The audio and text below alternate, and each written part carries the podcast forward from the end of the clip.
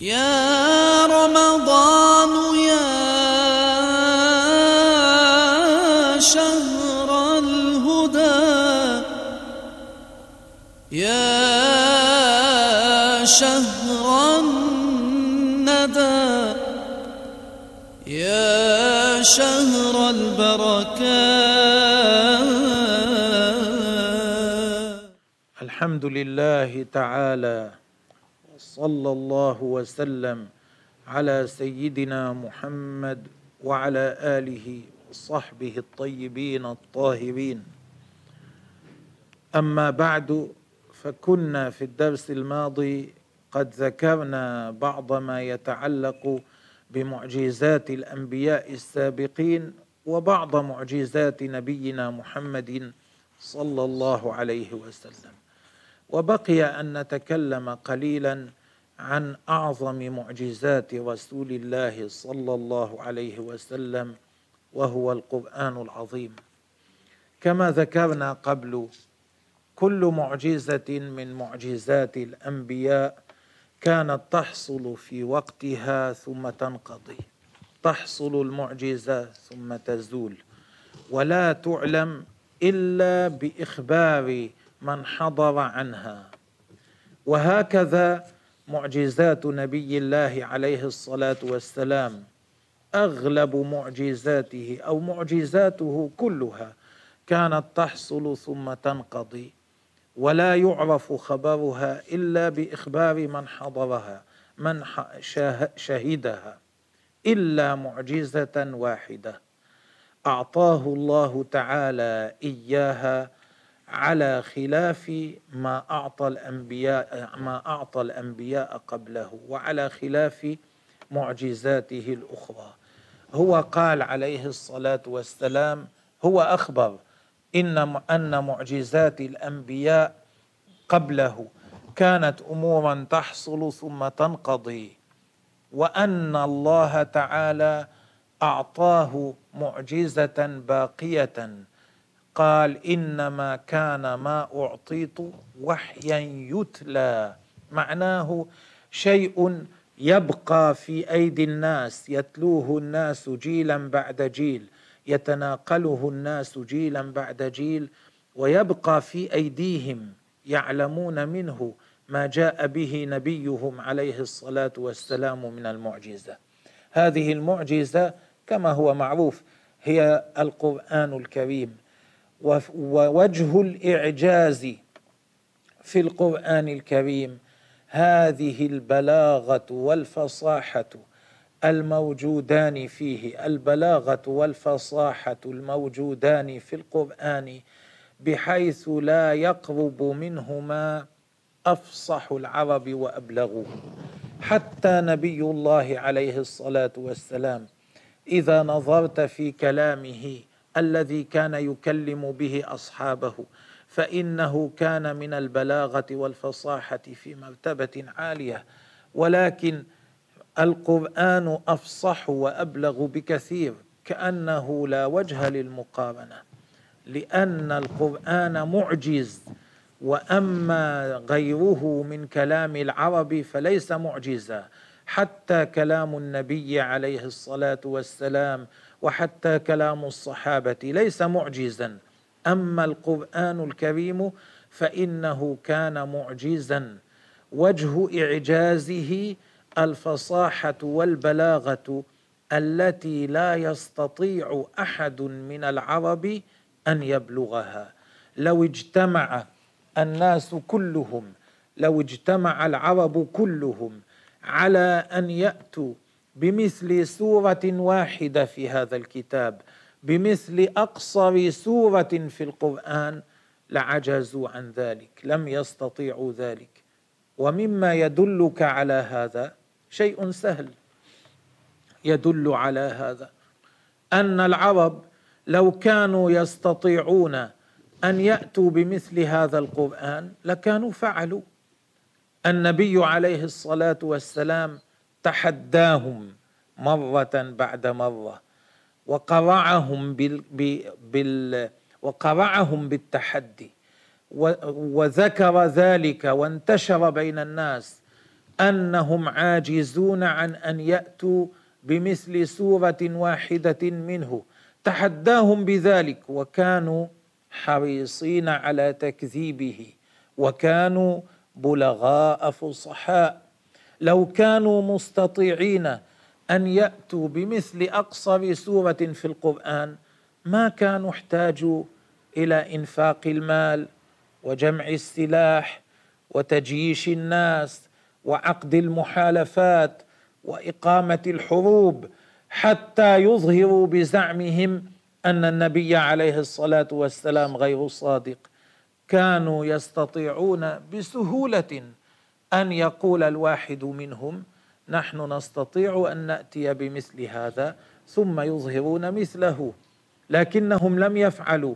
تركوا هذه الطريقة السهلة الهينة لو كانوا قادرين ولجأوا إلى بذل مهجهم والمخاطرة بأنفسهم والمخاطرة بأولادهم وخسارة مالهم وخسارة غير ذلك من الأمور حتى يكذبوا نبي الله عليه الصلاة والسلام ويردعوا الناس عن اتباعه وفشلوا في ذلك.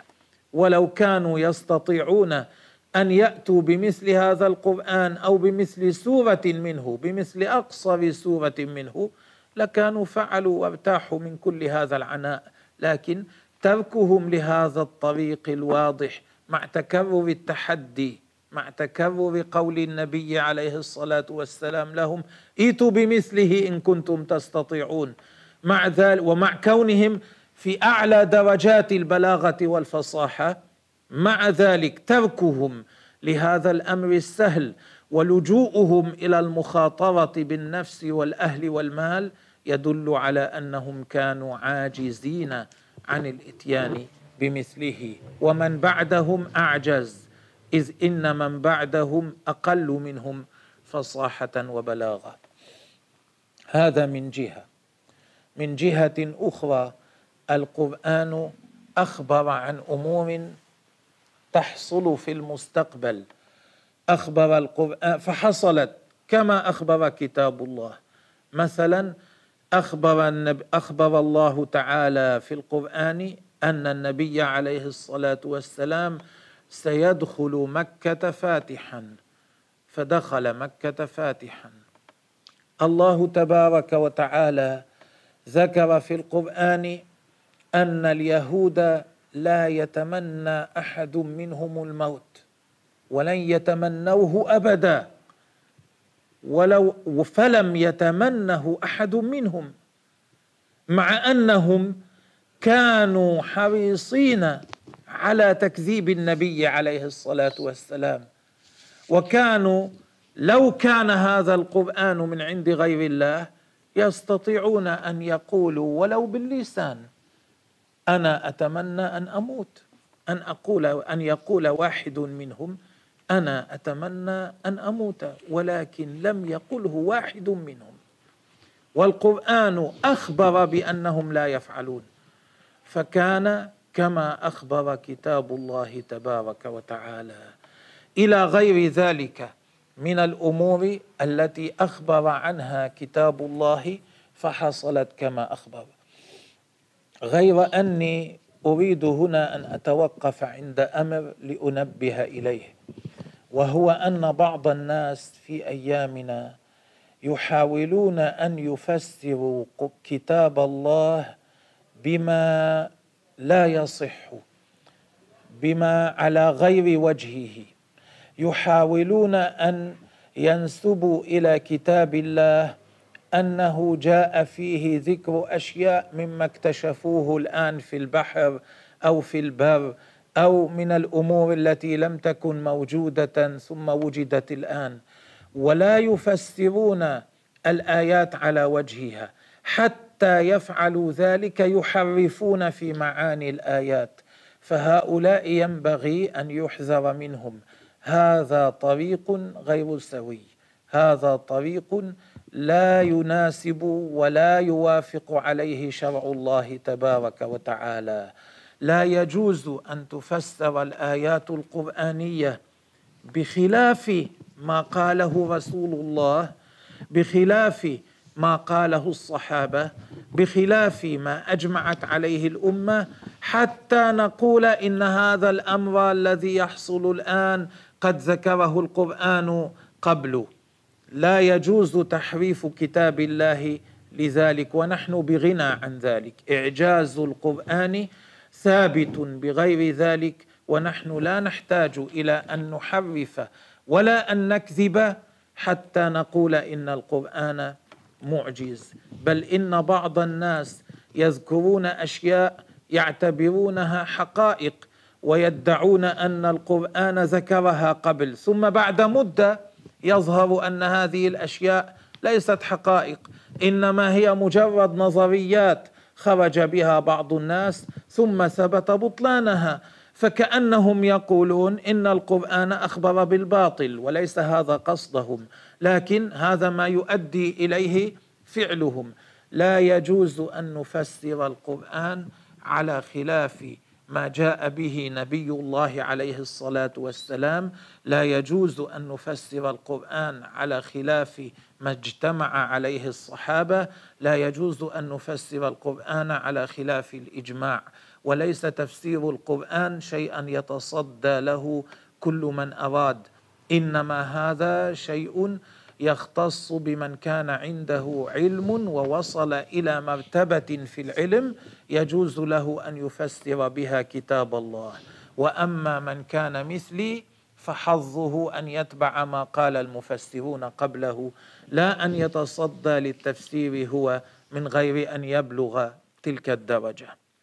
طيب بعد هذا الذي ذكرناه ننتقل الآن إلى مسألة أخرى ذكرها شيخنا رضي الله عنه في كتابه.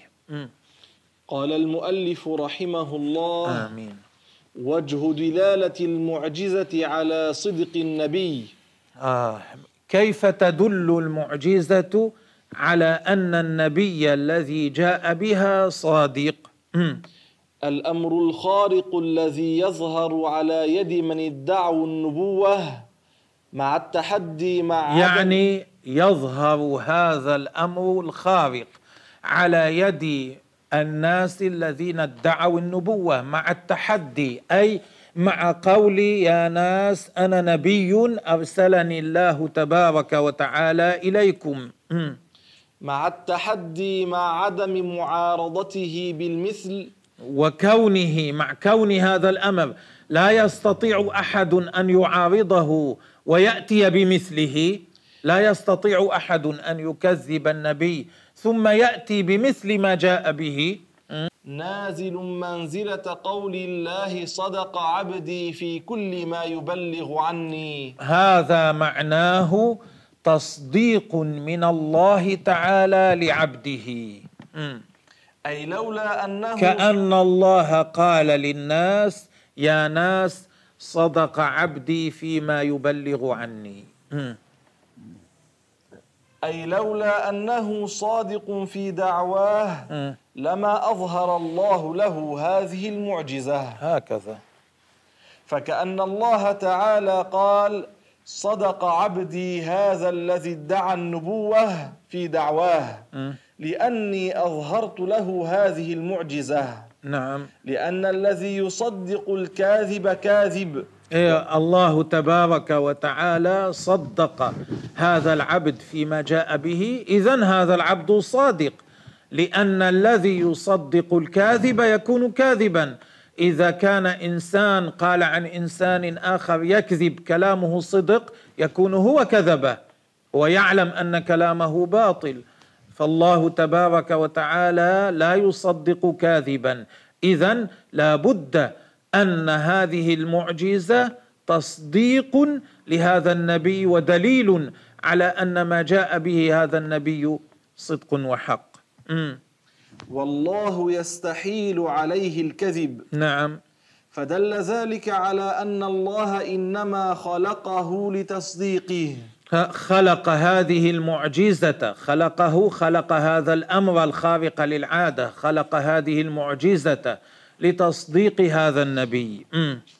إذ كل عاقل يعلم أن إحياء الموتى وقلب العصا ثعبانا نعم. وإخراج ناقة من صخرة صماء ليس بمعتاد. كل عاقل يعلم ذلك. نعم. السبيل إلى العلم بالمعجزة. فالخلاصة أن المعجزة تصديق من الله للنبي الذي أظهر الله تعالى المعجزة على يده. إذا هذا النبي صادق. امضي. السبيل إلى العلم بالمعجزة بالقطع واليقين. فكيف نعلم قطعا ويقينا أن المعجزات حصلت للأنبياء؟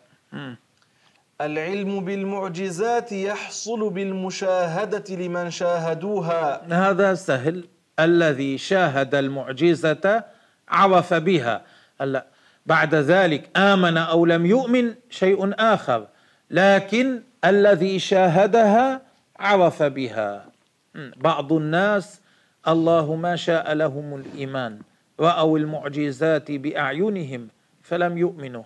بعض الناس رأوا المعجزات فلم يؤمنوا إلا بعد سنين لم يؤمنوا عندما رأوا المعجزات إنما آمنوا بعد ذلك بزمان. على حسب مشيئة الله تبارك وتعالى. فإذا الذي يرى المعجزة يحصل له العلم بها بالرؤية بالمشاهدة. نعم. وببلوغ خبرها بطريق التواتر في حق من لم يشهدها. آه. أما من لم يشهدها فيبلغه خبر المعجزة بأحد طريقين. إما بخبر واحد عن واحد وإما بطريق التواتر. خبر الواحد عن واحد معروف. واحد شهد معجزة النبي من الأنبياء. حصلت معجزة أمامه. أخبر واحدا آخر وذاك أخبر واحدا أو اثنين أو ثلاثة وهم أخبروا غيرهم. هذا يقال له طريق الأفراد. ليس خبرا منتشرا مشهورا في الأصل الذي رآه واحد أو اثنان حتى لو انتشر بعد ذلك لكن إذا رجعت إلى أصله أخبر به واحد أو اثنان. بهذه الطريقة بلغنا قسم من معجزات النبي عليه الصلاة والسلام. لكن قسم آخر من المعجزات بلغنا بطريق يقال له التواتر.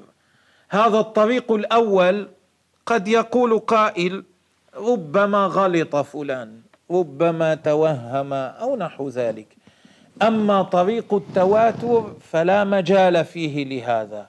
طريق التواتر يفيد العلم القطعي يدل على أن الخبر الذي روي به جزما حصل. لا مجال للوهم أو للغلط أو للكذب فيه. م. وذلك كعلمنا بالبلدان النائية والح... تماما كما نعرف بوجود البلدان النائية. أكثرنا ما ذهب إلى الصين. لكن أي واحد فينا لو سألته الصين موجودة؟ يقول نعم بلا من غير تفكير. لماذا قال هذا؟ لأن خبر وجودها بلغه بطرق مختلفة متعددة كثيرة. بحيث ما عاد يحتمل في قلبه أن يكون هذا الخبر باطلا. هذا هو طريق التواتر. ولا يقل أحد في أيامنا يوجد تصوير بالتصوير عرفنا أو سخافه.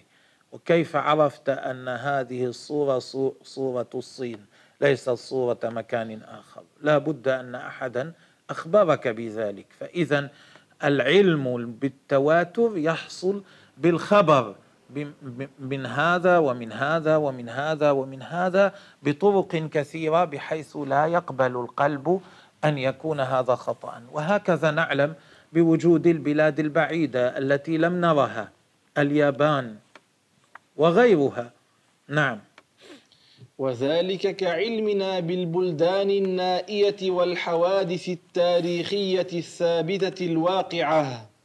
الواقعة لمن قبلنا من الملوك والأمم. إيه يعني كان هناك أناس شعب يقال لهم الرومان حكموا بلادا كثيرة. وكيف نعرف بهذا؟ ما رأيناهم نحن ولا أدركناهم. لكن نجزم بهذا. نجزم بهذا وأنه كان هناك إمبراطورية لهم لأن هذا بلغنا بطريق التواتر. العثمانيون كانوا يحكمون بلادنا. كل واحد يعرف ذلك.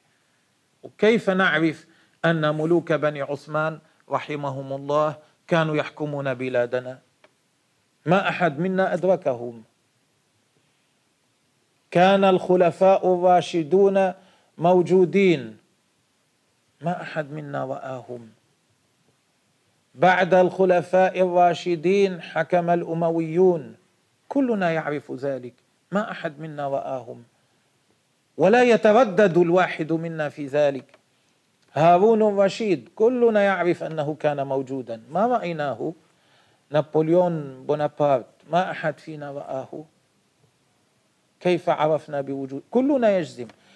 الحرب العامة الأولى لما تحاربت ألمانيا وحلفاؤها مع فرنسا وبريطانيا وحلفائهما.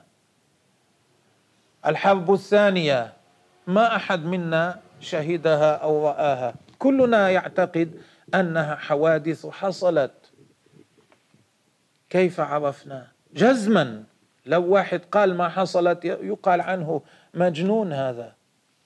إنما عرفنا ذلك بالخبر المتواتر. اسم رئيس جمهوريتنا فلان. كيف عرفنا؟ اسم ملك البلد الفلاني فلان. كيف عرفنا؟ ما أحد منا رآه. إنما بلغنا الخبر بطريق التواتر. أناس كثيرون مختلفون. دواعيهم مختلفة. دوافعهم مختلفة. أحوالهم مختلفة. كلهم اجتمعوا على هذا الخبر الواحد. لا يقبل القلب أن يكون هذا الخبر باطلا. هذا هو الخبر المتواتر. قسم من معجزات النبي عليه الصلاة والسلام. وصلنا بهذا الطريق فلا بد من الإقرار بها. العاقل غير المعاند يقبل ويقر بها. القرآن الكريم. هكذا وصلنا. بين أيدي المسلمين ملايين المسلمين في المشرق والمغرب كلهم متفقون عليه. نقلا عن رسول الله عليه الصلاة والسلام. هذا خبر لا يجوز أن يدخله الخطأ لا يدخله الخطأ. والخبر المتواتر يقوم مقام المشاهدة. وكذلك مثال آخر حنين الجذع. لما حن الجذع إلى النبي عليه الصلاة والسلام المسلمون الذين في المسجد كلهم سمعوا ذلك. ونقلوا ذلك إلى غيرهم وغيرهم نقله إلى غيرهم حتى وصلنا الخبر. بنقل الكثير عن الكثير. نبوع الماء من بين أصابع النبي عليه الصلاة والسلام. في بعض المواضع كانوا سبعين في بعض المواضع كانوا ثلاثمائة في بعض المواضع كانوا ألفا وخمسمائة وهكذا. كل هؤلاء نقلوا إلى غيرهم حصول هذا الأمر. لا يقبل أن يكون كل هؤلاء اجتمعوا على كذب في المرات المختلفة. واحد من الصحابة كان في مصر فذكر هذه القصة. واحد كان في العراق ذكر القصة نفسها. واحد كان في الحجاز ذكر القصة نفسها. هذا وهذا وهذا مع تفرقهم في البلاد مع اختلاف دواعيهم مع اختلاف أحوال ودواعي الذين سمعوا منهم ونقلوا عنهم. مع ذلك كلهم اجتمعوا على خبر واحد. هذا يقال له خبر منقول بالتواتر لا بد أن يكون صحيحا لا يكون خطأ لا يكون كذبا. وأحيانا ينقل الناس المختلفون قصصا مختلفة لكن بينها شيء مشترك يجمع بين كل هذه الحوادث. هذا يقال له تواتر معنوي. الأول تواتر لفظي الكل ينقلون الحادثة نفسها هذا تواتر لفظي يسمونه تواترا لفظيا. ينقلون الخبر نفسه. لكن هناك تواتر معنوي. كل واحد ينقل خبرا مختلفا عن الآخر. لكن بين الجميع يوجد شيء مشترك يجمع كل هذه الأخبار. هذا الشيء المشترك يقال عنه تواتر تواترا معنويا. أسهل مثال عن ذلك مما يتعلق فيما نحن فيه المعجزات النبوية. هذه القصة ليست هي القصة. هذا نقل عن النبي أنه حصلت منه معجزة كذا وكذا وكذا. وكان واحدا أو اثنين. واحد ثاني آخر نقل أنه حصلت معه معجزة أخرى. هذه القصة ليست هي القصة الثانية. لكن هذا أخبر بحصول المعجزة على يد النبي. وهذا أخبر بحصول المعجزة على يد النبي. ثم ثالث أخبر بحصول المعجزة بقصة مختلفة. ثم رابع ثم خامس ثم هؤلاء كلهم مع اختلاف قصصهم لكن كلهم متفقون على أن النبي عليه الصلاة والسلام حصلت على يده المعجزات. فهذا القدر يقال عنه متواتر تواترا معنويا. لأن القصص الأخبار وإن اختلفت لكن بينها جامع واحد اتفق عليه الكل. وهذا أيضا لا بد أن يكون صدقا. أعطيكم مثالا لذلك يعرفه كل واحد. كل عربي يعرف كرم حاتم الطائي. أن حاتما الطائي كان كريما بل يضرب المثل بكرمه. وكيف عرف الكل؟ لا أحد يشك في ذلك. كيف حصل هذا اليقين وعدم الشك؟ مع أن قصص كرم حاتم ما كانت تحصل أمام آلاف أو ألف أو مئتين أو من الناس أو لا. مرة مع هذا مرة مع هذا مرة مع هذا مرة مع اثنين مرة مع ثلاثة وهكذا. لكن لما كانت هذه القصص مع اختلافها يوجد بينها شيء واحد مشترك يجمعها كلها الذي هو أن الكرم حصل من حاتم عرف كرم حاتم واشتهر بين الناس بحيث لا يقبل إنكاره. والخبر المتواتر يقوم مقام المشاهدة. آه اذا فالخبر المتواتر الخبر الذي يصل إلينا بالتواتر يقوم مقام المشاهدة. إذا وصل إلي خبر بطريق التواتر فكأني رأيته. يقبل قلبي ذلك كأنني رأيته لأن هذا خبر لا يكون باطلا. فوجب الإذعان لمن أتى بها عقلا. فإذا كانت معجزات الأنبياء نقل قسم منها بالتواتر. وإذا كانت معجزات النبي عليه الصلاة والسلام أخبار قسم منها معجزة معجزة نقلت إلينا بالتواتر وجب الإذعان وجب التسليم لمن جاء بها. لأنها كما قلنا قائمة مقام قول الله تبارك وتعالى صدق عبدي فيما يبلغه عني. كما قال المصنف فوجب الإذعان لمن أتى بها عقلا كما أنه واجب شرعا.